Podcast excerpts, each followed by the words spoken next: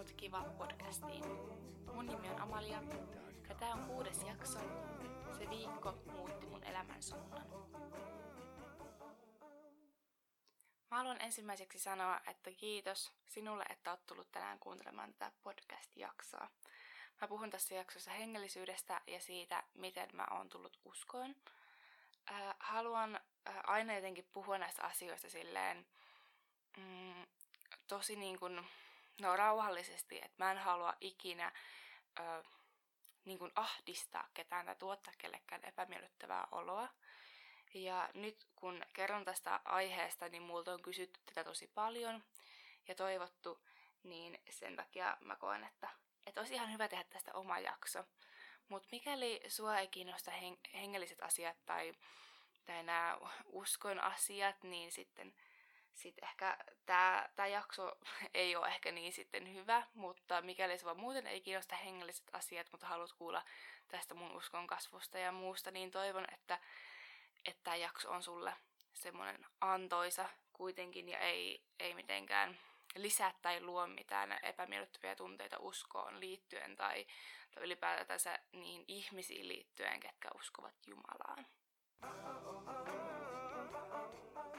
mä oon kysynyt mun vanhemmilta, että saanko mä puhua vähän siitä, että, että tota, millainen heidän suhtautuminen on uskoon, ja olen saanut heiltä luvan, että saan, saan vähän sanoa siitä, että millaisista kotiolosuhteista niin kuin hengellisyyteen liittyen tulen.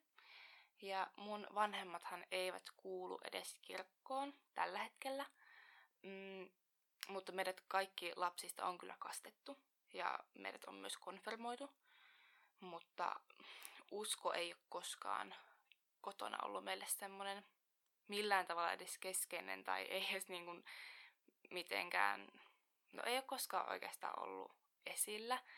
Ainoastaan toki jouluna ollaan luettu sit jouluevankeliumi, mutta se on ollut ihan eri, erikoista siinä mielessä, että, että no, että niin mun vanhemmat ei usko Jumalaa ja heidän mielestä tämä elämä on vaan sattumaa, että olemme täällä ja ja uskoa ehkä enemmän semmoiseen fysiikkaan ja muuhun, mm, mutta ei niinku luomiskertomukseen tai muuta. Ää, joten lapsena en uskonut ollenkaan Jumalaan. En, niin kuin, en yhtään. Kyllä mä niin kuin joskus ajattelin, että täällä on jotain yliluonnollista ja, ja jotain semmoista, mitä me ei nähdä. Että täällä, jotenkin mä koin sitä, että täällä on pakko olla jotain muutakin kuin pelkästään me. Mutta mä vaan tiedän, että mitä se sitten on.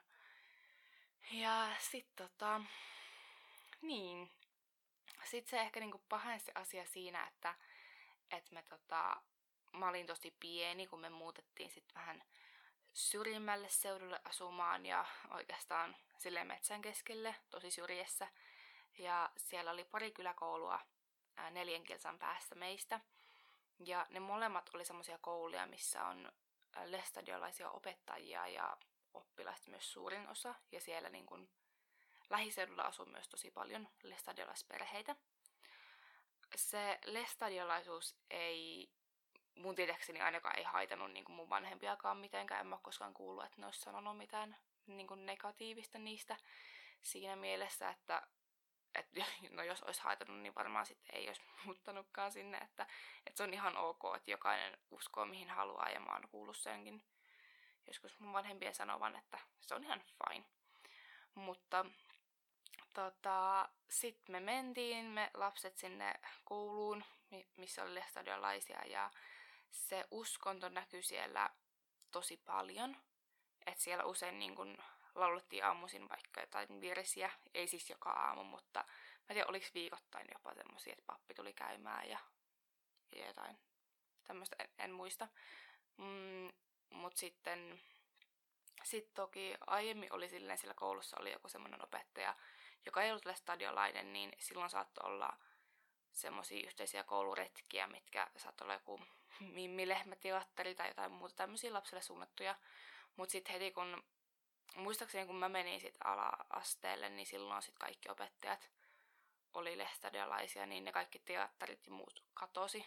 Että sitten niin kun oli vaan jotain hiihtokisoja ja ja jotain, jotain muuta. Ja sitten jossain vaiheessa meillä remontoitiin vähän koulua ja me muutettiin niin kuin rauhanyhdistykselle niin kuin opiskelemaan. Ja mä muistan, kun mä tein historian koetta ja mä istuin tota, ää, niin kuin lattialle ja mun koepaperi oli siinä kirkon penkillä siinä alttarin ääressä. Ja, ja näin, että, että kyllä se niin kuin näkyy aika paljon niin kuin myös siinä opetuksen laadussa ja muuta. Mutta ehkä sitten suurin asia, mikä vaikutti siellä, oli sitten ne itse oppilaat, eli nämä lapset. Mm, lapsia mä en millään tavalla syytä, koska he, he on kuitenkin oppinut kotoa asioita ja sillä tavalla sitten käyttäytyy opittujen mallien mukaan. Mutta mähän jouduin silloin koulukiusatuksi, no niin kuin ympäripyöreästi sanottuna sen takia, että mä en ollut lestadiolainen tai ole. Ää, ja se oli tosi niin kuin, siis aivan äärettömän surullista. Et mä muistan, kun mulla oli hirveän huulet, ja sitten mun äiti osti mulle huulirasva, ja se oli joku Libellon semmonen vaaleanpunainen, mistä tuli vähän jotain väriä. Niin sitten kun ne lapset näki sen huulirasvan, niin ne vei sen sieltä mun pulpetista ja heitti roskiin, koska mä en saa käyttää meikkiä, se on kiellettyä. Ja eihän se tis meikkiä ollut. Ja, ja sitten tota, mun vaatteita saatettiin haukkua ja, ja sitten mä muistan, kun mun äiti oli tuonut Virossa semmoisen, se oli niinku tehty jostain me- merilevästä tai jostain semmonen kaulakoru, semmonen oranssi kaulakoru, ja sitten se revittiin mun kaulasta ja heitettiin puuhun, koska korut on kiellettyjä. Ja sitten tosi paljon niin kun, ää, mua jätettiin ulkopuolelle kaikista leikeistä ja muuta. Et aluksi oli tuommoista niin ehkä enemmän henkistä, mutta sitten se alkoi muuttua siinä loppuala-asteen aikana niin kuin fyysisemmäksi ja niin kuin saatiin kerran ulkona välitunnilla laittaa niin kuin jalka mun niin kuin eteen, kun mä olin juoksemassa ja mä kaaduin ja mun polvi meni ihan verille ja sitten naurettiin vaan. Ja joskus mä kävelin käytävällä ja sitten yksi semmonen poika vaan niin kuin, ihan avokämmenellä niin kuin, läppäsi mun poskelle. Ja, ja siis tollaista, että kyllä se niin kuin, muuttui fyysiseksi ja kaikkein pahin varmaan ollut se, kun kerran koulun jälkeen mä olin kävelemässä siinä ulkona ja se koulun ulkoseinä on semmoinen ropeloinen, niin sit mut nähtiin sitä vasten ja mua niin kuin ns. hakattiin repulla silleen, että mun kasvot painatui sitä ropeloista ulkoseinää vasten. Ja se oli aivan älytöntä. Ja puututtiin siihen kiusaamu- kiusaamisen niin kuin vanhempien puolesta ja sitten jossain vaiheessa, kun koittiin puhua opettajille, niin kyllä he tosi paljon puolusti niitä NS-kiusaajia ja musta tuntuu, että se oli ehkä sen stadiolaisuuden vuoksi. Öö, koska, no niin, ne usein sanoo sitä, että pojat on poikia, että, että ne nyt on tommosia. Ja että älä ota liian vakavasti ja, ja sehän on vaan niinku leikkiä. Sitten jossain vaiheessa mulla oli tosi paljon niinku, no pääkipuu ja sitten mulla myös alkoi mahakin oireille, että mulla oli tosi paljon mahakipuu ja sitten ei ollut mitään, niinku tutkittiin kauheasti, mutta ei löytynyt mitään syytä.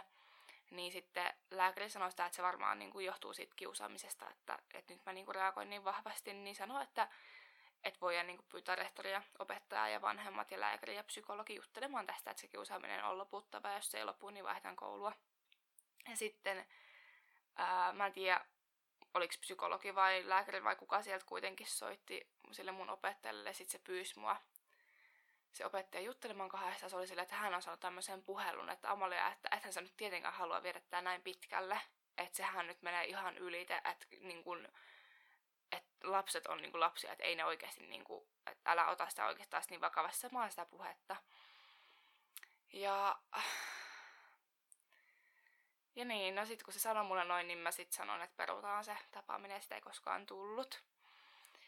Niin, niin se oli jotenkin, totta kai siinä varmasti on ollut kaikkea muutakin, mutta nyt kun mä oon ollut lapsi, niin mä muistan ja koen ne kaikki omasta näkökulmasta ja mä oon koittanut niin kun, hypätä toisten asemaan ja just sitten lapsien asemaan, että, että jos lapsille on sanottu sitä, kun, kun ei ollut vaikka niitä telkkareita heillä tai, tai ei saatu käyttää meikkiä. Mä muistan joskus, kun mentiin jonkun perheen kyydille jonnekin uimaan tai jotain koulun kanssa, niin siellä kuuluu vaan niinku hengellisiä kappaleita autossa, niin sitten kun itse kuuntelin just poppia, niin sitten sit ne lapset on oppinut sen, että neiden tavat on oikeat ja toki sen yhteisössä, niin sitten heti kun ehkä meidän perhe ja minä on ollut semmoinen ensimmäisiä niitä henkilöitä, ketkä on erilaisia, jos on kohannut vaan omaa yhteisöään aiemmin, niin se tuntuu jotenkin väärältä, tai voi tuntua.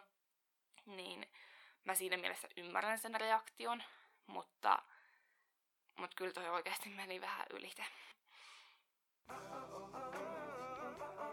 Mä en aiemmin kauheasti tykännyt puhua tuosta koulukiusaamisesta, koska, koska no tossa niinku on niin paljon noita asioita ja, ja toi on lapsillekin ollut just uusi tilanne ja muuta, niin musta tuntuu pahalta, kun en mä heitä halua syyllistää.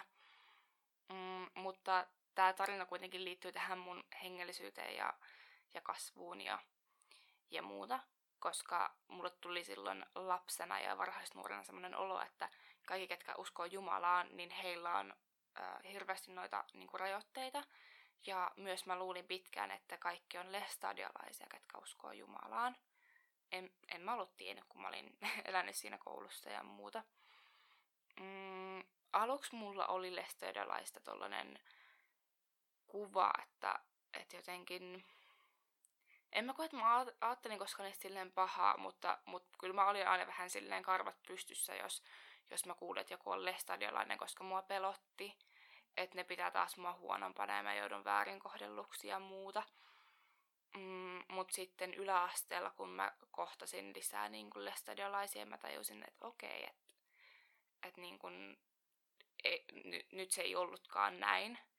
Ja sitten ne, ketä siellä mun ala-asteella oli, niin se oli aika semmoista vanhoillista lestadiolaista, että, että nyt niin kun, tiedän paljon lestadiolaisia, ketkä katsoo ihan normaalisti niin telkkaria ja kuuntelee musiikkia ja voi käyttää meikkejä ja muuta, että ei, niin kuin, ei ole niitä rajoja ja jokainen perhe kuitenkin luo ne omat ää, niin kuin rajat siellä kotona. On ne sitten pitkä tahansa ja ihan niin kuin ulkopuolellakin. Että se on ihan perhekohtaista myös. Mutta ei mulle ole jäänyt lestadiolaisista silleen pahaa fiilistä. Kiitos heille, ketkä on niin kuin muuttanut sen mun kuvan. Että mä oon siitä kiitollinen. Mm, joo, mutta semmoinen fiilis mulla oli pitkään, että usko on pelkkiä rajoitteita ja että uskossa olevat ihmiset pitää muita ihmisiä huonompana kuin, niin kuin itse on, koska itse on parempi kuin usko Jumalaan. Luulin siis näin. Mutta asiahan ei ole näin. Ää, sitten, no rippikoulua käydessä mulle tuli semmoisia fiiliksiä, että okei, että onkohan sittenkin niin kuin Jumala olemassa. Ja mä aloin niin uskoa siihen, että täällä ehkä on joku. Ja musta oli ihan niin kaikki ne hengelliset keskustelut. Ja raamatussa oli, silloin eka kertaa luin siis raamattua, no jouluevankeliumin lisäksi. Niin, niin siitä jotenkin tajus ehkä enemmän, että millaisia tarinoita siellä on. Ja mä aina luulin, että se on semmoinen aivan hirveä hebrea kirja.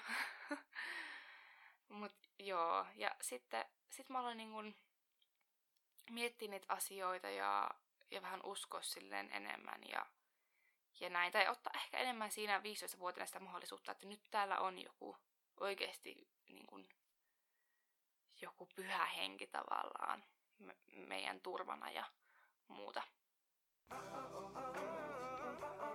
Nyt mä pääsen siihen NS-käännekohtaan. Mä muutin 16 vuotta täytettyäni pois kotoa. Ja mulla oli niin kun tosi semmoinen ehkä rankka elämänvaihe, jos näin voi nyt sanoa.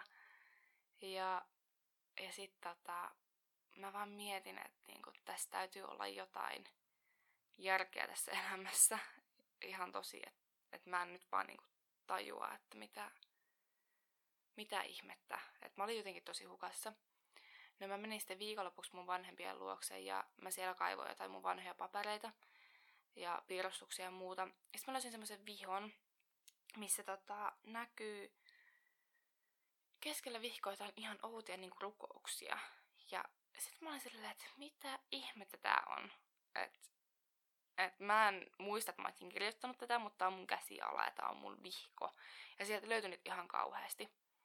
No sit mulle tuli ihan yhtäkkiä, se oli muistaakseni joku niin kuin lauantai-ilta TMS, semmoinen olo, että nyt mä haluan mennä mun mumman luokse.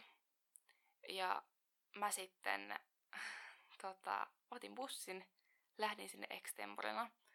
Ja meidän suvussa ei ole koskaan niin kuin, puhuttu hengellisyydestä, en ota kantaa nyt sen enempää, että muiden niin kuin, uskosta. Mutta, mutta tota, mummon, tai mummosta tiesin sen, että, että hän uskoo ja hänellä on niin kuin, tullut, tullut niin kuin, semmoisia hetkiä, milloin se usko on ollut tosi tärkeää ja hän on myös niin kuin, käynyt sen matkan ja polun, että, että niin kuin siihen uskoon. Mm, Mutta ei se niinku käynyt mun mielestä mitenkään, että ja ne kirjoitukset, mitä mä löysin sieltä vihosta, niin mä niinku unohin ne sit siinä jo. Mutta en mä tiedä, missä mulle tuli sit se mummo mieleen. No sit mä menin sinne mummon luo ja me juteltiin noista uskon asioista ja se just kertoi niistä, että miten se itse kohtasi sen niinku, pyhän hengen ja muuta. Ja sitten mä menin siihen semmoiselle kylmälle lattialle, laittoi mulle patkia ja mä menin sitten siihen nukkuun ja mä jäin miettiä sitä, että että okei, että onkohan täällä sitten jotain. Että ne on niin uskomattomia noita tarinat, mitä mummo mulle kertoi. Ja sitten mä ristin mun kädet ja mä rukoilin, että että okei, että jos sä olet isä täällä, niin, niin anna mulle joku merkki. Mä sanon sulle kyllä, niin mä annan sulle luvan tulla nyt mun elämään, niin näytä mulle se, että oot sä täällä. No sitten nukahdin ja jatkoin elämää ja oli sunnuntai ja mä menin sitten takas tota, Jyväskylään. Ja, ja sitten mulle tuli yhtäkkiä sille illalla semmonen fiilis, että mä voisin laittaa mun siskolle viestiä, että mennäänkö tonne kaupungille vaan. Ja musta tuntuu, että me ei edes tehty sitä mitään, että tuli vaan semmoinen tarve, että mennään vaan sinne tylin kävelemään ja mä en tiedä käytiinkö me sitten kahvilla tai mitä tehtiinkään. No sit yhtäkkiä siinä kadulla tulee semmoinen mies, nuori mies, ja se pysäyttää meidät ja sanoo jotenkin, että hei, että onko teillä hetki aikaa? Mun sisälläni on Jeesus.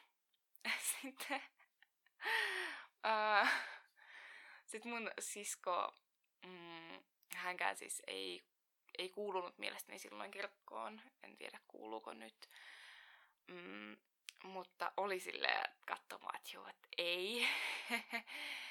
ja sit tota, sit mä olin vaan silleen, että okei, no, no, no mikähän sulla nyt on. Tai silleen, että se oli jotenkin tosi niinku random, että mä vähän ajattelin, että onko se ihminen ihan ok. No sitten sit se mies sanoi, että, että onko teillä joku paikka kipeänä.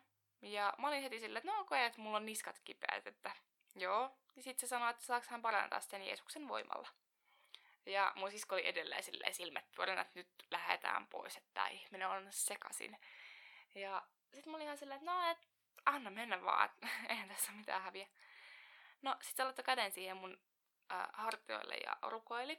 Hän sanoi jotain vaan, että Jeesuksen Kristuksen nimeen kipu on poissa, tai jotain vastaavaa. Aika lyhyt ja ytimekästä. Ja yhtäkkiä se hillitön niskakipu, mikä mulla oli, niin se vaan katos. Ja mulla alkoi niinku kyyneleet tulee silmistä ja mä olin vaan sillä, että mitä ihmettä, että se katos. Ja sit mun sisko oli silleen, että okei, okay, että sä Amalia pelotat mua, että lopeta. Sitten mä sanoin, että ihan oikeasti, että se vaan katos. No sitten se mies oli silleen mun siskolle, että no, että onko sulla joku paikka kipeänä. Ja sitten mun sisko oli silleen, että joo, että no, no niskat on kyllä mullakin. Ja sitten se mies sanoi mulle, että, että mä näen, että sun sisällä on pyhä henki, että, että sä voit tehdä tämän saman. Että toista vaan ne lauset mun perässä, niin paranna sun siskon niskat tällä pyhällä, pyhän hengen voimalla. No sit, sit me tehtiin niin ja sitten mun sisko on silleen, mitä saatana? Ja sit se mies on silleen, pikemminkin, mitä Jeesusta? ja sit tota, mun sisko tuli myös vähän kylliä silmiin siinä. Mä muistan, kun mä katoin sitä ja tuli silleen, että mitä ihmettä jos tapahtuu, että se vaan niinku katos. No sit me siinä juteltiin jotain kolmesta hetken aikaa ja, ja sitten se mies kysyi multa, että saako se mun puhelinnumeron, että jos joskus niinku kysyy johonkin seurakunnan juttuihin tai muuta. Ja mä sit annoin sille sen numeron ja, ja näin. Sitten mä menin takas kämpilleni ja mä olin ihan sillä todella häkelty, että mitä just tapahtui. Mä ootin, se oli sunnuntai, niin joskus, oliko torstai-iltana, mulle tuli sieltä mieheltä vasta viesti, että hei, että, että tuolla semmonen nuorten ilta, että haluaisitte lähteä mun kanssa sinne. Ja mä olin ihan silleen, että öö, en, mua ahdistaa, että mua vaan ahdistaa, että niinku, onkohan sillä miehellä niinku, puhtaat jauhot pussissa. Ja mä olin aivan hirveän skeptinen. Ja sitten kun mulla oli jäänyt niistä ne lestodilaiskokemukset silleen, että, että jos ne kuulee, että mä, mä vaikka meikkaan ja mä joskus saatan niinku, juoda alkoholia tai en mä nyt hirveän mitään juonut, kun mä olin niin nuori, mutta, mutta tota, että ylipäänsä perheessä juodaan alkoholia ja kuunnellaan kaikkea rockmusiikkia ja kaikkea vaikka mitä. Niin mä pelotin, että sit mut tuomitaan, niin ollaan sillä, että joo, että sä oot tommonen. Joten mä ajattelin heti, että en, mä en lähde minnekään. No sitten sit mulla oli koko illan semmoinen olo, että joku mua väänsi sinne seurakunnalle, tai joku mua väänsi vastaan sille miehelle, että okei mä lähden. Että mä en vaan voinut elää, vaikka mä olin päättänyt jo, että mä en lähde. No sit yhtäkkiä mä vaan laitan sille viestiä, että okei, että mihin mä tuun. Ja sitten mä menin sinne. Ja se ilta oli aivan uskomaton. Ne ihmiset, jotka otti mut siellä seurakunnalla vastaan, ne oli aivan ihania. Ne, ne oli kiinnostuneita kuulemaan, kuka mä oon, mitä mä teen, vaikka mulla oli meikkiä naamassa ja, ja ihan perus tyyliin toppi päällä, eikä ollut mitään puolopaitaa. Ja ne ihmiset ää, tavallaan ronskisti sanottuna tappoi ne mun ennakkoluulot uskossa olevia ihmisiä kohtaan. Sitten siinä käytiin jotain raamatun paikkoja läpi ja laulettiin tosi paljon kaikkia kauniita ylistyskappaleita ja mentiin iltapalalle ja, ja se oli ihan uskomatonta. Mulle tuli semmoinen olo, että ihan kun mä olisin löytänyt mun paikkani. ja se viikko muutti oikeastaan mun elämän suunnan. Mä aloin sitten siitä lähtien käymään vähän silleen epäsäännöllisen säännöllisesti siellä seurakunnalla. Ja, ja jotenkin se oli vaan niin hienoa, että, että oli semmoinen paikka, missä on niin paljon hyvyyttä. Siellä välitettiin toisista ja haluttiin kaikille hyvää ja välitettiin sitä lämpöä. Ja, ja musta tuntui siinä vaiheessa, että mulle tuli sitä elämän suuntaa jo. Ja sit tota, mä pääsin semmoiseen nuorten naisten semmoiseen ryhmään, missä siinä oli ehkä kuin viisi henkeä ja me käytiin yhdessä niinku raamattua läpi ja puhuttiin asioista ja, ja mikä meitä niinku mietityttää tai, tai muuta. Niin sit siellä mä kävin, mutta mulla oli tosi tiukat aikataulut, koska mä opiskelin tosiaan musiikkia silloin. Toisen asteen koulutuksessa, niin mulla niin kun meni yleensä illat siihen, että mä olin niin bänditreeneissä tai muuta, niin sitten mä en kauhean usein päässyt niihin aina sen seurakunnan illoille, enkä myöskään sitten sinne, sinne tota, meidän nuorten naisten semmoiseen kokoontumiseen. Mutta he kuitenkin piti mua ajan tasalla ja musta se oli ihana, että aina kun mulle tuli hetki, milloin mä tarvitsin niin kun, rukousta, niin mä pystyin aina laittaa joillekin viestiä, että hei nyt mulla on tällainen tilanne, voisit rukoilla mun puolesta. Ja musta tuntuu, että mun rukouksiin vastattiin niin kuin aina, koska silloin kun mä olin rukoillut siellä mummon kylmällä lattialla, niin seuraavana iltana mulle oltiin sanottu kyllä.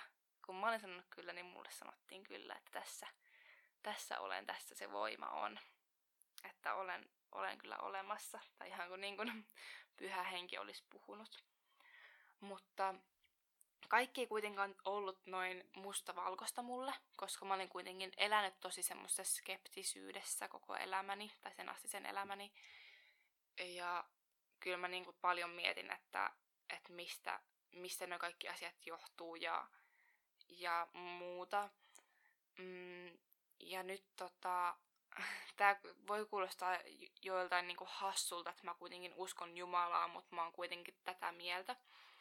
Ää, koska mä siis uskon, että täällä on pyhä henki. Ja mä uskon myös niinku Jumalaan ja Jeesukseen, Kristukseen ja tähän koko niinku pyhä kolminaisuuteen. Mutta mä myös uskon, että ihmismieli on todella vahva.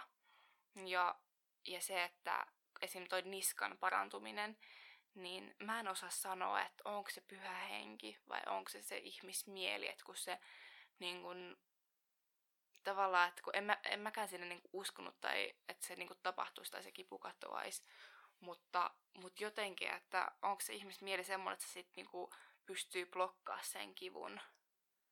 En tiedä. Tai onko se pyhä henki, mä en tiedä, mutta mä, eikä niitä vastauksia voikaan saada, mutta mä oon kyllä avoin sille ajattele ka- kaikkea. Ja mä oon myös sitä mieltä, mä myös ajattelin silloin 16-vuotiaana sitä, että, että okei, että jos se on se ihmismieli, mikä on vaan niin voimakas ja vahva, että se pystyy tekemään tuommoista, niin okei, sit se tekee. Ja että jos onkin sille, että meillä ei oiskaan täällä Jumalaa, mutta mut että me voitaisiin niin kun yhteisönä tukea toisia, auttaa toisia, niin mun mielestä se on jo riittävää. Että et se kaikki hyvyys, mitä me saadaan. Koska, niin, en mä tiedä, nyt jotenkin tuntuu, että mä ehkä selitän tämän sekavasti, mutta tää on jotenkin tosi niin kun, vaikea aihe. Mä myös uskon, että, että rukouksissakin voi olla niin paljon sitä voimaa, että, että jos joku rukoilee sun puolesta, niin sulle tulee, kun sä kuulet sen rukouksen, jos se rukoilee sun vieressä, tai vaikka joku siunaa sua, niin tulee semmoinen olo, että kun sä sanoo niitä sanoja, että jos mulle nyt vaikka olisi vaikka koira nyt kuollut, ja sitten se toinen rukoilisi ääneen siinä, että isä siunaa Amaliaa ja siunaa tätä koiraa, että se on nyt saanut levon ja se on onnellinen, niin sillä on kaikki hyvin ja, ja sillä on lämpöä ja rakkautta sen ympärillä. Ja, ja tota, siunaa, että Amalian kodissakin olisi sitä lämpöä rakkautta vielä tänäkin päivänä, vaikka se koira ei ole enää siellä fyysisesti. Niin ne sanat on niin lämpimiä ja ne sanat on niin, niin semmoisia, mitä mä tarvitsen siinä vaiheessa, niin se jo auttaa sitä ihmistä niin kuin jaksamaan ja, ja muistamaan, että täällä maailmassa on hyvin, vaikka välillä tapahtuu ikäviä asioita ja joutuu luopumaan vaikka nyt siitä koirasta. Mm, et on se niin kuin, tavallaan mikä tahansa sen syy siinä, että me, me tehdään näitä asioita ja, ja muuta, niin se, että se lopputulos on se hyvyys ja se rakkaus, niin mun mielestä se on sen kaiken A ja O. Mutta mä kyllä haluan tosi kovasti uskoa, että täällä oikeasti on se pyhä henki ja, ja se on se, kuka oikeasti niinku siunaa ja että ei ole sattumaa. Että kyllä mä niinku enemmän kuitenkin uskon siihen, mutta mä oon tosi niinku avoin sen puolessa, että, että se voi olla mitä vaan. Mutta toisaalta mulle se on ihan sama, että lopulta mit, mitä se on, kun, kun se riittää, että täällä oikeasti niin, on sitä hyvyyttä ja rakkautta ja ja kyllä musta tuntuu, että niihin rukouksiin on mulla aina vastattu, niin se olisi aika outoa sattumaa. Kyllä mä uskon, että täällä on jotain. Jotain, mitä me ei nähdä. Joku ylempi voima. No sitten, kun on tullut kysymyksiä siitä, että miten mä suhtaudun mm, sateenkaari-ihmisiin, mm, no vaikka aborttiin ja mitähän kysymyksiä kaikki on tullut avioeroihin, ja muuta, mm, niin mun vastaus siihen on se, että äh, Raamattu on oman aikansa teos ja mä, mä tykkään lukea sitä, mutta mun on ollut aina vähän vaikea lukea sitä. Mä, mä välillä luen sitä, mutta mulla on tota, öö, no vaikka tämmönen, mulla on tässä muutama kirjakin mun eestä, mistä mä ajattelin, että mä, mä tota, kerron teille vähän, mutta Yksi on tämmöinen tavoitteena elämä. Mitä ihmettä varten olemme täällä, tarkoitus vie eteenpäin. On siis tämän kirjan nimi. Tämä on Rick Warren, Warren, en, en tiedä miten tuo lausutaan, uh, on tehnyt tämän tai kirjoittanut. Uh, niin tässä on, onko se se 42 päivää, mitä tässä käydään, vai 40 päivää. Ja tässä niin käydään asioita ja isoja kysymyksiä läpi. Ja sitten tänne on laittu niitä raamatun paikkoja ja tekstejä, niin mun on ollut tosi helppo lähestyä sitä raamattua silleen, että mä luen tämmöistä kirjaa, missä pohditaan niitä asioita ja sitten siellä niin kun otetaan sitä raamatun paikkaa ja sitten pohditaan, että mit, mitä se meinaa. Ja sitten kun mä oon aloittanut sen ns. raamatun lukemisen sille, niin sit mun on ollut paljon helpompi oikeasti lukea sitä kirjaa.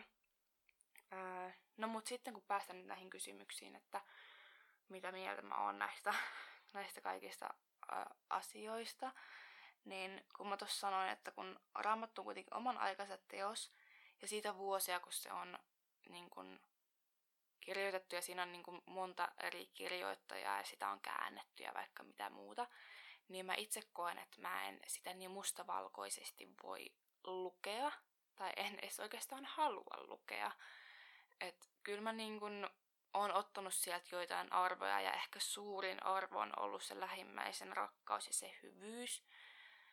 Mm, Mutta sitten, sit, no siellä on, voi että mitähän mä voisin se selittää, kun nämä on tosi isoja aiheita.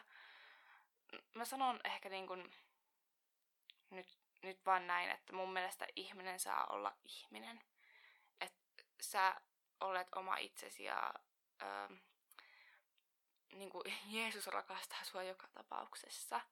Ja, ja näin, että, että mun mielestä, kun mietitään sitä lähimmäisen rakkautta, ylipäätänsä sitä, sitä rakkautta, mitä niin kuin raamatussakin sanotaan, niin sitähän, no, no raamattu on välillä tosi ristiriitainen kirja, kyllä pitää paikkaansa, mutta sitten tavallaan raamattu puhuisi itsensä pussiin, jos ei hyväksyisi kaikkia, mun mielestä. Mutta mä myös ymmärrän sen, että siihen aikaan, kun noita tekstejä on tullut ja, ja muuta, niin ihmiset ei ole aina tiennyt vielä kaikkea. Se yhteiskunta on, tai me eletään tässä nykyyhteiskunnassa, niin nyt tässä nykyyhteiskunnassa ei ole kaikille raamatun niin kuin, paikoille sijaa. Tai esim. vaikka miesten ja naisten välinen avioliitto, niin ei silloin ehkä tiedetty, että, että niin kuin voi olla kaikkea muuta, kun ollaan ehkä ajateltu sitä, että, että tehdään lapsia ja muuta. Ja se on ollut jotenkin niin alussa kaikki tieto ja muuta ja ymmärrys, että ei olla edes niin kuin, ehkä tajuttu ajatella. En mä tiedä, en, en ole elänyt siinä ajassa. Mutta mun mielestä pääasia, että ihminen on onnellinen ja ei tee kellekään tai tarkoituksellisesti ei halua kellekään mitään pahaa. Ja siitä päästään aasin siltana syntiin. Ja mun mielestä synti ns. yksinkertaisuudessaan on se, että että jos sä haluat tarkoituksellisesti jollekin pahaa, niin se on syntiä. Ja mä en näe siinä mitään pahaa, että jos, jos sä seurustelet ää, samaa sukupuolta edustavan ihmisen kanssa, tai ihan sama oikeasti kenen kanssa sä niin kun, olet yhdessä tai, tai muuta, niin mä en näe siinä mitään syntiä, jos kaikilla on hyvä olla. Mik, miksei saisi olla hyvä olla? Totta kai. Mun mielestä niin kun, uh, mä koen, että Jumala enemmänkin tukee sitä, että sä uskallat olla oma itsesi ilman, että sä niin kun annat niiden yhteiskunnan tai ihmisten paineiden nyt sua muokata. Niin mun mielestä se on vaan rohkeaa ja mä toivon, että tulevaisuudessa se tulee olemaan niin basic asia, että kenen kanssa sä oot niin kun, äh, vaikka no, aikuisena tai tai muuta, että jos puhutaan vaikka lapsille, että mikä susta tulee isona, niin mä haluaisin, että se olisi ehkä samanlainen asia, että, että se nähdään sitten, että kenen kanssa tulet olemaan isona, eikä silleen, että, että millainen olisi sun unelmien mies, puhutaan tytölle, vaan että millainen olisi sun unelmien puoliso, jos puhutaan. Mä toivoisin, että se menisi siihen. No sitten, mitäs muita esimerkkejä mä otin? No se abortti vaikka. Hmm, voi että, nämä on niin isoja aiheita, että musta tuntuu, että mun aika ei tähän riitä edes näihin puhumaan, mutta hmm, se, että no palataan siihen, mitä mä äsken sanoin. Jos sä et halua tarkoituksellisesti kenellekään pahaa, niin se ei ole mun mielestä syntiä. Maailmassa tapahtuu koko aikaa aivan kamalia asioita, siis tosi surullisia ja, ja hirveitä juttuja. Ja muun muassa vaikka raiskaukset, niin jos joku raiskaa sinut ja sä tulet siitä raskaaksi, niin mä en tajua, miksi joku ei antaisi sulle lupaa tehdä aborttia siinä vaiheessa. Et, tota, mä tajuan kyllä, niin kun, tai mä ainakin yritän ymmärtää joka ikisen osapuolen ajatuksia, ja mä en halua missään nimessä tuomita ketään – piste. En edes halua sanoa tähän mutta. Äh, haluaisin, että, että annettaisiin kuitenkin sen yksilön tehdä itse omat valintansa. Jotkut kykenee siihen, että ajattelee, että, että aina kaikissa teoissa ja tapahtumissa olisi jotain jo, joku niin kuin syy sille, miksi niin tapahtuu. Ja mä yleensä myös ajattelen niin, että kaikella on tarkoituksensa, mutta e, ei se aina meinaa silleen, että no, et mut raiskattiin sen takia, että mä saisin tämän ihanan lapsen. Ei, ei, ei se välttämättä meinaa niin. Jokainen ajattelee omalla tavallaan, mutta, mutta mä ehkä itse ajattelen, että jos tapahtuu jotain kamalia asioita, niin se lopulta vahvistaa sua ihmisenä. Ja se tekee susta ymmärtäväisemmän ja, ja niin kuin vahvan henkilön, joka voi tukea jotain muita. On ne sitten niin kuin ketä tahansa, omia lapsia tai jotain ihmistä kadulla tai töissä työntekijöitä tai ihan, ihan ketä vaan. Että ne vahvistaa sua ja, ja näin. Mutta se mitä mä haluan sanoa, niin jos, jos ja kun ihminen tekee tai päätyy aborttiin, niin väittäisin, että kukaan ei tee sitä. Tai no maailmassa on niin paljon ihmisiä, että en mä kyllä voi väittää mitään, mutta äh, harva ihminen tekee sitä sormia napsauttamalla sitä päätöstä. Että ne on tosi raskaita ja, ja ne, ne on niin suuria asioita, että musta on jopa törkeää tulla moralisoimaan toista siitä päätöksestä. Koska ää, no Suomessa ainakin tietämykseni mukaan niin ammattilaiset ja terveydenhoitajat ja lääkäritkin, ketä nyt tässä onkaan, niin, niin ne kuitenkin kertoo näistä monista vaihtoehdoista. Niin se ihminen on kuitenkin tietoinen siitä, mitä hän on tekemässä ja mitä vaihtoehtoja hänellä olisi. Että jos hän ei haluaisi pitää sitä lasta, että hän voisi myös antaa sen adoptioon tai, tai on sijaisperhevaihtoehtoja ja muuta. Mutta se, että siinä on kuitenkin se mm, no noin 10 kuukautta, 10-9 kuukautta, mitä se joudut olemaan. Ja, ja se on vaikea, että, että kun sulla on tehty niin kamalla tekoa, että sun pitäisi rakastaa sitä lasta, niin pitä, pitäisikö sun rakastaa sitä tekoa? Se on aivan älyttömän ristiriita siinä on hirveästi kysymyksiä. Ja, ja näin, niin mun mielestä on surullista, että moralisoidaan toisen ihmisen päätöksistä. Mä oon nyt ottanut kantaa aika isoihin asioihin ja, ja nämä on oikeasti pelkästään minun mielipiteitä. Ja niin kuin mä tuossa aiemmin sanonut, sanonutkin, niin mä haluan vielä, vielä painottaa sitä, että mä en, mm, mä en halua ketään missään nimessä moralisoida tai sanoa, että joku tekee huonoja tai hyviä päätöksiä. Mä vaan toivoisin, että annettaisiin jokaisen tehdä itse ne päätökset. Ja, ja hyväksyttäisiin se, tuettaisiin toisia ja, ja rakastettaisiin toisia. Niin, mä toivon, että, että tota, ymmärretään, mitä mä näillä tarkoitan, koska, koska tota, saatan sanoa joskus hassuja asioita ja ilmaista itseäni jotenkin, miten ehkä, en ehkä tarkoita. Mutta jatketaan. Sitten tulee kysymyksiä tästä niin kuin mun alkoholijuonista, juomisesta ylipäätänsä ja, ja sitten no, aika monesta asiasta. Ja nyt varsinkin kun mä oon lähtenyt ää, temppareihin, niin kuin formaattiin, missä arvot on semmosia, mitä ihmiset sanoo, että semmo... miten mä voisin sanoa, että kun ihmiset sanovat sitä, että, että mä lähden formaattiin, missä on semmoisia arvoja, mitä uskovaiset ei tue. No ensinnäkin musta tuntuu, että joka ikisellä ihmisellä on omat yksilölliset arvonsa, usko mihin tahansa, niin ne on omat.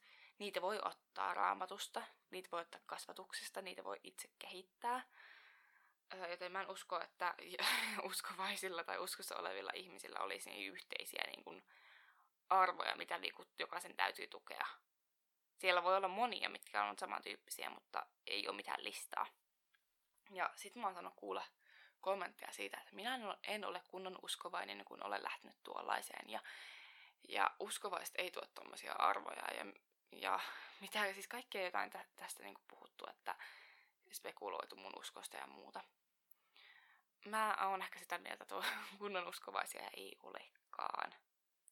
Ää, joo, no tästäkin voisi puhua pitkä aikaa, mutta, Mutta äh, mä ymmärrän sen, että ihmiset ehkä meinaa sille kunnon uskovais-termillä sitä, että, että ajatellaan helposti, että ne uskossa olevat ihmiset niin lukee raamattua ja, ja aina niin hymyilee, ei koskaan kiroile ja on ystävällisiä, ottaa lämpimästi kaikki vastaan ja rakastaa kaikkia ja JNE. Ää, kaikilla ihmisillä on joskus huonoja päiviä. Kaikki joskus sanoo jotain, jotain tota, semmoista hassua, mikä ei aina ole se, semmoinen asia, mitä omat arvot ehkä tukisi. Että joskus saattaa sanoa jotain ilkeitä vahingosta tai heittää huonon vitsin, ja se saattaa pahoittaa jonkun mielen ja itse ei sitä tue, niin jokainen tekee niitä virheitä. Ei se katso sitä, että uskot se Jumalaan vai et. Mm, mut joo. No sit tohon formaattiin lähteminen, niin joo, mä en tue niin kun, semmoista tahalleen toiselle pahan tekemistä. Ihmiset tekee virheitä ja, ja muuta, ja mun mielestä se on täysin ok. Mutta sitten on vaikea miettiä sitä, että et mä en voisi lähteä tuommoisen formaattiin, kun ihmiset, ketkä siellä on ollut, niin ei, ei tee niitä valintoja, mitä ehkä, mist, mitä mä tuen. Mutta mä en missään vaiheessa moraalisoi tai sano, että, että ne ihmiset olisi huonompia, jos mä en tue niitä asioita. Ähm, mutta jotenkin nyt musta tuntuu, että välillä ihmiset on laittanut sanoja mun suuhun ja, ja näin, ja se on musta vähän surullista. Mutta mä myös ymmärrän sen, että jos on niitä stereotypisia ajatusmalleja syntynyt uskossa oleviin ihmisiin kohtaan. Mutta joka tapauksessa mä lähdin sinne formaattiin toki testaamaan mun parisuhdetta, oppimaan itsestäni ja toisesta. Ja, ja mä ajattelin sitä, että et ei, ei mun tarvitse tehdä mitään semmoista, mikä ei tue mun oma, omaa arvomaailmaa. Ja sitten toki niin oppimaan sitä, että mitä se paine mulle, ryhmäpaine tekee ja muuta ja ympäristö. Että alaks mä tekemään sellaisia asioita, mitkä, mitä mä normaalisti tekis. Mä halusin myös niin kuin, tietää sen. Joo. niin, no sitten se alkoholi, alkoholijuonti, niin mä oon, no siis mun mielestä alkoholijuomisessa ei ole mitään pahaa. Ja mietin sitä, että jos siinä olisi jotain pahaa, niin ei kai sitä ehtoollisellakaan annettaisi, jos olisi semmoinen, tiekkö, no no juttu, että ei missään nimessä saa, niin ehkä sitä ei kirkossakaan jaettaisi. Mm, mä itse koen sen, että no ensinnäkin mulle tulee oikeasti migreeniä alkoholista. Mä just otin tuossa, oliko eilen vai toissa päivänä, yhden lasin viiniä. Ja mulla oli aivan hirveä, niin kun, mulla tuli migreeniä siitä, mulla niin tuli semmoisia sahalaitoja ja seuraavana päivänä tuntui päässä ihan kauheasti. Ja ja muuta. Et mulle tulee tosi herkästi, niin mä en tykkää kauheasti sen takia juua, mutta joistain, no viini on toki paha, kun siitä tulee herkämmin pääkipua, mutta joitain siidere, siideleitä tai muuta, mitä mä niin otin tuolla saarellakin, niin musta niitä on ihan ok ottaa. Et mun mielestä siinä ei ole mitään pahaa, ja en mä näe siinä mitään pahaa, jos joku haluaa juoda sille, että tänään pidetään hauskaa ja ottaa niin kuin, tarkoituksellisesti vähän enemmän, jos hänen tarkoitus ei ole satuttaa ketään.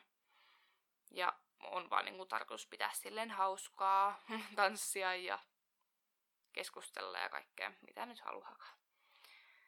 Mutta niin, mun mielestä niin kuin, mä itse juon alkoholia silleen, että mulla on itsellä hyvä fiilis. Et, turha sitä niin kuin, tai en mä tiedä, jos mä juon vaikka viisi on mulla aika paljon, silloin mulla tuntuu päästä ja silleen, niin sitten sitten jos mä juon enemmän, niin mulla on vaan niinku huono olemastuu päähän. Ja sitten kun se alkoholin maku ei ole mun mielestä kauhean hyvää, niin, niin siinä on ehkä ne syyt. Niin, mutta ei mulla niinku muita silleen isompia, ainakaan semmoisia raamatullisia tai niinku hengellisiä syitä nyt ei ole siinä, että miksi, miksi mä en joisi niinku itteni niinku känniin. Ja korjaan tähän kyllä vielä sen, että kyllä mä juon välillä itteni tai on juonut itteni känniin, että että on niinku ollut humalassa myös siellä saarella. En hirveän usein, mutta, mutta oli myös iltoja, milloin tuntui päässä. Mm, ja sitten joskus silloin 18-vuotiaana, niin mä olin tosi paljon vaareissa ja mä ulkomailla olin viikon semmoinen kunnon putki, että mä tulin joskus seitsemän aikaa aamulla vasta niin kun sinne asunnolle takaisin, kun mä olin vaan niin kun siellä yössä. Ja sitten aina vaan aamupalalla jo uuteen nousuun. Että tota, ky- kyllä mä oon juonut, juonut alkoholia, mutta, mutta silloinkin niin kun, en mä, niin kun, mä vedin vaan hauskaa niin kun kavereiden kanssa ja, ja muuta, mutta en mä tehnyt mitään semmoista, mikä niin kun loukkaisi ketään. Niin mä en koe siinä vieläkään, että siinä olisi mitään pahaa. Mä ymmärrän, että jos jotkut kokee, että ne ei tue niitä arvoja, mm, mitä ehkä, no, jos ei vaan tue niitä omia arvoja, lyhyesti sanottuna. Ja musta se on ihan ok. Ei siinä ole mitään pahaa, jos joku ei halua juoda ja, ja näin. Mutta tämä on mun oma näkemys, milloin ja miksi mä juon.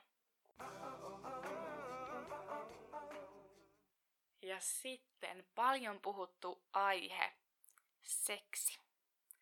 Tästä mä oon saanut todella paljon kysymyksiä, ihmetyksiä ja vaikka mitä. Ja haluan sanoa tähän ihan ensimmäisenä, että mun mielestä se on vähän niin kuin, mm, no ehkä vähän jopa loukkaavaa, että oikeasti toisen ihmisen seksielämä spekuloidaan niin paljon, niin kuin julkisestikin, että tota, kun mun mielestä, äh, no mä koen, että mun oma seksielämä ei kuulu muille, mutta musta on myös ihan ok, jos joku haluaa puhua omasta seksielämästään julkisesti se on ihan fine. Ei se haittaa. Mm, ehkä on hyvä ottaa huomioon siinä vaiheessa, kun puhuu, että ympärillä olevat ihmiset kokee olonsa mukavaksi, se olisi musta kohteliasta. Mm, koska joillekin se saattaa olla tosi niin kuin ahdistavaa, jos joku puhuu semmoista intiimiasiasta. Mulle se on ihan ok, mutta jokainen kokee asiat omalla tavallaan. Mutta sitten se, että kun mä en halunnut puhua tuolla saarella seksielämästä, ja me olimme Aaren kanssa puhuneet jo ennen lähtöä, että me ei niin kuin oltu puhuttu mistään seksiasioista muutenkaan ihmisille, niin että me ei puhuta siitä tuolla saarellakaan. Että se on kahden ihmisen välinen asia, niin siitä ei puhuta. Niin sitten kun me ei ole puhuttu siitä, niin siitä on alettu kauheasti spekuloimaan sitä, että et tota, et se on nyt joku, että odottaa avioliittoon ja miksi te ootatte ja mikä siinä on. Ja laitetaan tavallaan sanoja mun, mun ja meidän suuhun, ja se on niinku pöyristänyt mua, miten paljon se on aiheuttanut keskustelua. Mutta ää, sanon tähän nyt, että en aio puhua vieläkään omasta seksielämästäni. Sanon vain sen, että, että edelleen mun mielestä synti on sitä, että tarkoituksellisesti halutaan toiselle ihmiselle pahaa. Mä en näe itse seksissä mitään pahaa. Mun mielestä seksi on kaunis asia, koska, koska siinä tota, ää, ihminen tai ihmiset, kun sitä voi harrastaa vaikka millä tavalla, niin on yhdessä ja siinä niin kun nautitaan toisen niin kun lämmöstä ja olosta ja muuta. Et jos kaikilla osapuolilla on hyvä olla, niin miksi ei? Et jos se ei satuta ketään, niin, niin mä, mä en niin kun henkilökohtaisesti näe siinä mitään pahaa, jos se on kaikille ok ja kaikilla osapuolilla on hyvä olla. Mä haluaisin tähän väliin ottaa yhden raamatun paikan, minkä mä lukisin teille, mikä on siis ehdottomasti yksi mun lempipaikoista. Siellä on tosi monia hyviä kohtia, mutta tää on semmonen, mitä mä luen uudelleen ja uudelleen, jos mä oon kohannut jotain, jotain epämiellyttävää tai mulla on ristiriitaisia tunteita itseni kanssa tai silleen etsi kysymykset, miten mun pitäisi toimia tai muuta, niin mä luen tämän kohdan, koska tää auttaa mua. Ja Tämä on varmasti, tai uskoisin, että tämä on monille ihmisille tuttu, tai täällä on sanat, jotain, jotkut sanat on tuttuja, koska tätä luetaan myös tuossa vihkitilaisuudessa. Pappi lukee tämän usein, tai olen ainakin itse kuullut näin. Tämä on korintolaiskirjeestä, mm, jakeet 1-13. Vaikka minä puhuisin ihmisten ja enkelien kielillä, mutta minulta puuttuisi rakkaus, olisin vain kumiseva vaski, tai helisevä symbaali. Vaikka minulla oli, olisi profetoimisen lahja, vaikka tuntisin kaikki salaisuudet ja kaiken tiedon, ja vaikka minulla olisi kaikki usko, niin että voisin siirtää vuoria, mutta minulta puuttuisi rakkaus, en olisi mitään.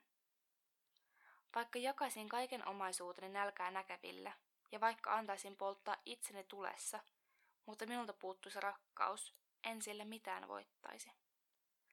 Rakkaus on kärsivällinen. Rakkaus on lempeä.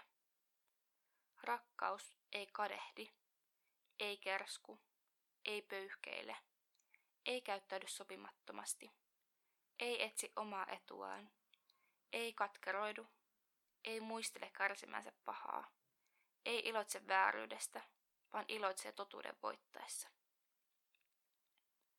Kaiken se kestää, kaikessa uskoo, kaikessa toivoo, kaiken se kärsii.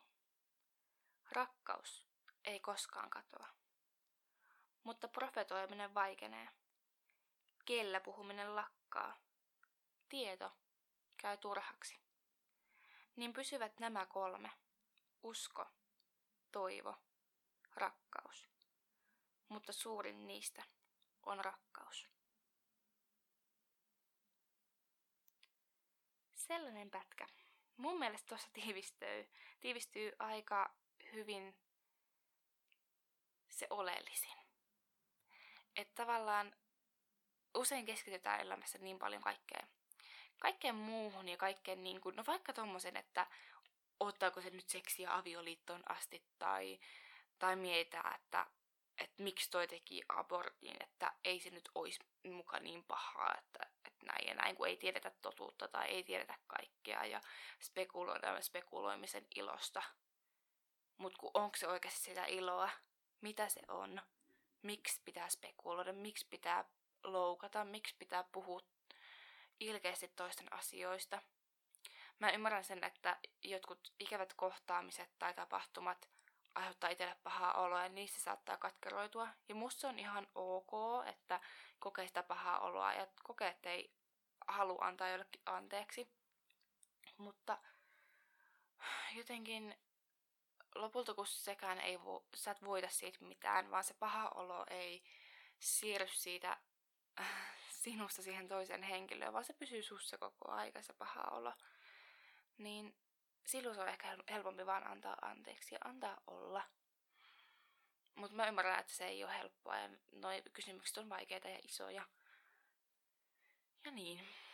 Nämä on, nämä on isoja kysymyksiä, mutta lopulta kun mun mielestä toi raamaton kohta on vaan niin kaunis, että muistetaan, että suurin kaikista on se rakkaus. Se on kuitenkin se suurin voima, mikä meillä on. Ja mun mielestä rakkaus on meidän semmoinen valta, me voidaan käyttää sitä, meillä on oikeus käyttää sitä. Ja nyt, että mä en ärsytä ketään tai muuta, niin, niin haluan sanoa tähän, että ei elämä ole oikeasti aina niin kuin ihanaa. Ja kaikki tietää se, että on huonoja päiviä ja joskus tuntuu aivan turhalta kaikkia, on ikävää ja jne. Se on ihan ok. Ei se meinaa sitä, että, että pitäisi aina olla kivaa ja pitäisi aina muistaa, että rakkaus on ihanaa ja nyt välitetään rakkautta jne ei kukaan jaksa sitä. Ja se, että vaikka sä muuten onnellinen, niin se ei meinaa, että sulla ei voisi olla hyviä päiviä. Että etkö sä voisi olla väsynyt tai etkö sä voisi välillä sanoa jotain hassuja asioita vahingossa, kun sä oot turhautunut tai sulla on tullut riita jonkun kanssa tai muuta. Ja riidellä kannattaa ja se tekee hyvää ihmiselle. Että et välillä tulee niin kun, ei niin kuin konflikteja ehkä, mutta niin kun erimielisyyksiä. Ja ne on mun mielestä myös rikkauksia niin, niin tota, mä en missään nimessä nyt halua tunkea niitä kaikkia pois, vaan ne kuuluu tähän kokonaisuuteen, ne kaikki asiat yhdessä. Ne on se kaiken summa. Mutta sieltä kaikesta se suurin, niistä riitatilanteista, niistä turhautumisista, niistä äh, ehkä katkero- katkeroitumisen tunteista, niistä kaikesta suurin on se rakkaus, minun mielestäni. Ja ja se, se on niin valtava voima ja se ohjaa meitä eteenpäin ja se jaksaa meitä mennä eteenpäin. Niin se on musta kaunista ja se on mun mielestä parasta, mitä usko on mulle antanut. Sen rakkauden. Ja sitä mä haluan vaalia, sitä mä haluan pitää ja sitä myös mä haluan jakaa.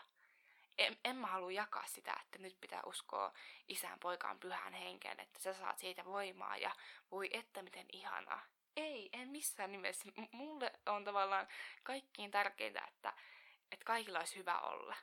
Ja se, mitä mä haluan välittää, on nimenomaan sitä rakkautta, enkä niin kuin, en, en tavallaan jeesustella, vaan olla ja kokea hyvää oloa, ymmärtää ja oppia uutta ja rakastaa. Se on mun mielestä tämän kaiken pointti. Ja, ja mun mielestä usko ei missään nimessä ole kasasääntöjä. Mun mielestä sä itse luot ne säännöt itsellesi. Ne, mitkä susta itsestä tuntuu hyvältä. Ne voi olla sitten, että sä et juo alkoholia, tai ne voi olla sitä, että sä et puhu toisesta pahaa, tai se voi olla sitten vaikka, että, että sä et mm, osta vaikka enää kaupasta vaatteita, vaan sä aina vaikka kirpputorilta etit tai jotain muuta vastaavaa. Sä itse luot niitä sääntöjä sillä, että sulla on hyvä olla. Ja silloin kun sulla on hyvä olla, niin kappas vaan sun ympärillä olevilla ihmisillä ja eläimillä tietenkin on myös hyvä olla. Kaikilla on kiva. Ja se on mun mielestä se elämän juju ehkä. En tiedä. Voi että mun mielestä tämä aihe on ihan älyttömän mielenkiintoinen ja mä voisin tästä pitkän aikaa puhua. Mä koitin äh, puhua silleen, että, että kaikilla olisi hyvä olla. Ja mä oon pahoillani, jos, jos sulle tulee se, tai tuli semmoinen olo, että, että nyt, nyt ei tuntunut hyvältä tai tuntuu, että mä jotenkin painostaisin tai saarnaisin tai jotain. Sitä mä en missään nimessä halua ja mä pyydän anteeksi, jos olen semmoisen aiheuttanut. Mä kuitenkin kiitän sua siitä, että sä oot tänään kuunnellut tänne loppuun asti tämän jakson. Ihan huikeaa, kiitos. Ää, mä mielelläni kuulen teidän tarinoita uskosta ja näistä ajatuksista, mitä mä oon täällä nostanut esille, mitkä on aina mun omia mielipiteitä ja mä kunnioitan jokaisen mielipidettä. Niin mulle saa laittaa tuolla Instagramin DM-puolella, että amaida alaviiva viestiä, jos sulle tuli jotain ajatuksia, mitä sä haluaisit jakaa mun kanssa. Jos sä oot eri mieltä mun kanssa, se on myös täysin ok. Ja sun mielipiteellä on väliä ja se on myös arvokas mielipide. Ja jos sä haluat, että, että mä jossain jaksossa puhun jossain tietystä asiasta vielä enemmän, tää oli vähän tämmönen pintaraapasu keskeisempiin asioihin, niin ihmeessä kerro mulle, jos, jos sulla on joku asia, missä sä haluat kuulla. Iso kiitos sulle ja mä toivon sulle ihanaa ja rauhallista joulun aikaa tai talven aikaa tai mikä susta itsestä tuntuu nyt parhaimmalta. Ja mä haluan muistuttaa sua, että sä oot kiva. Moi moi!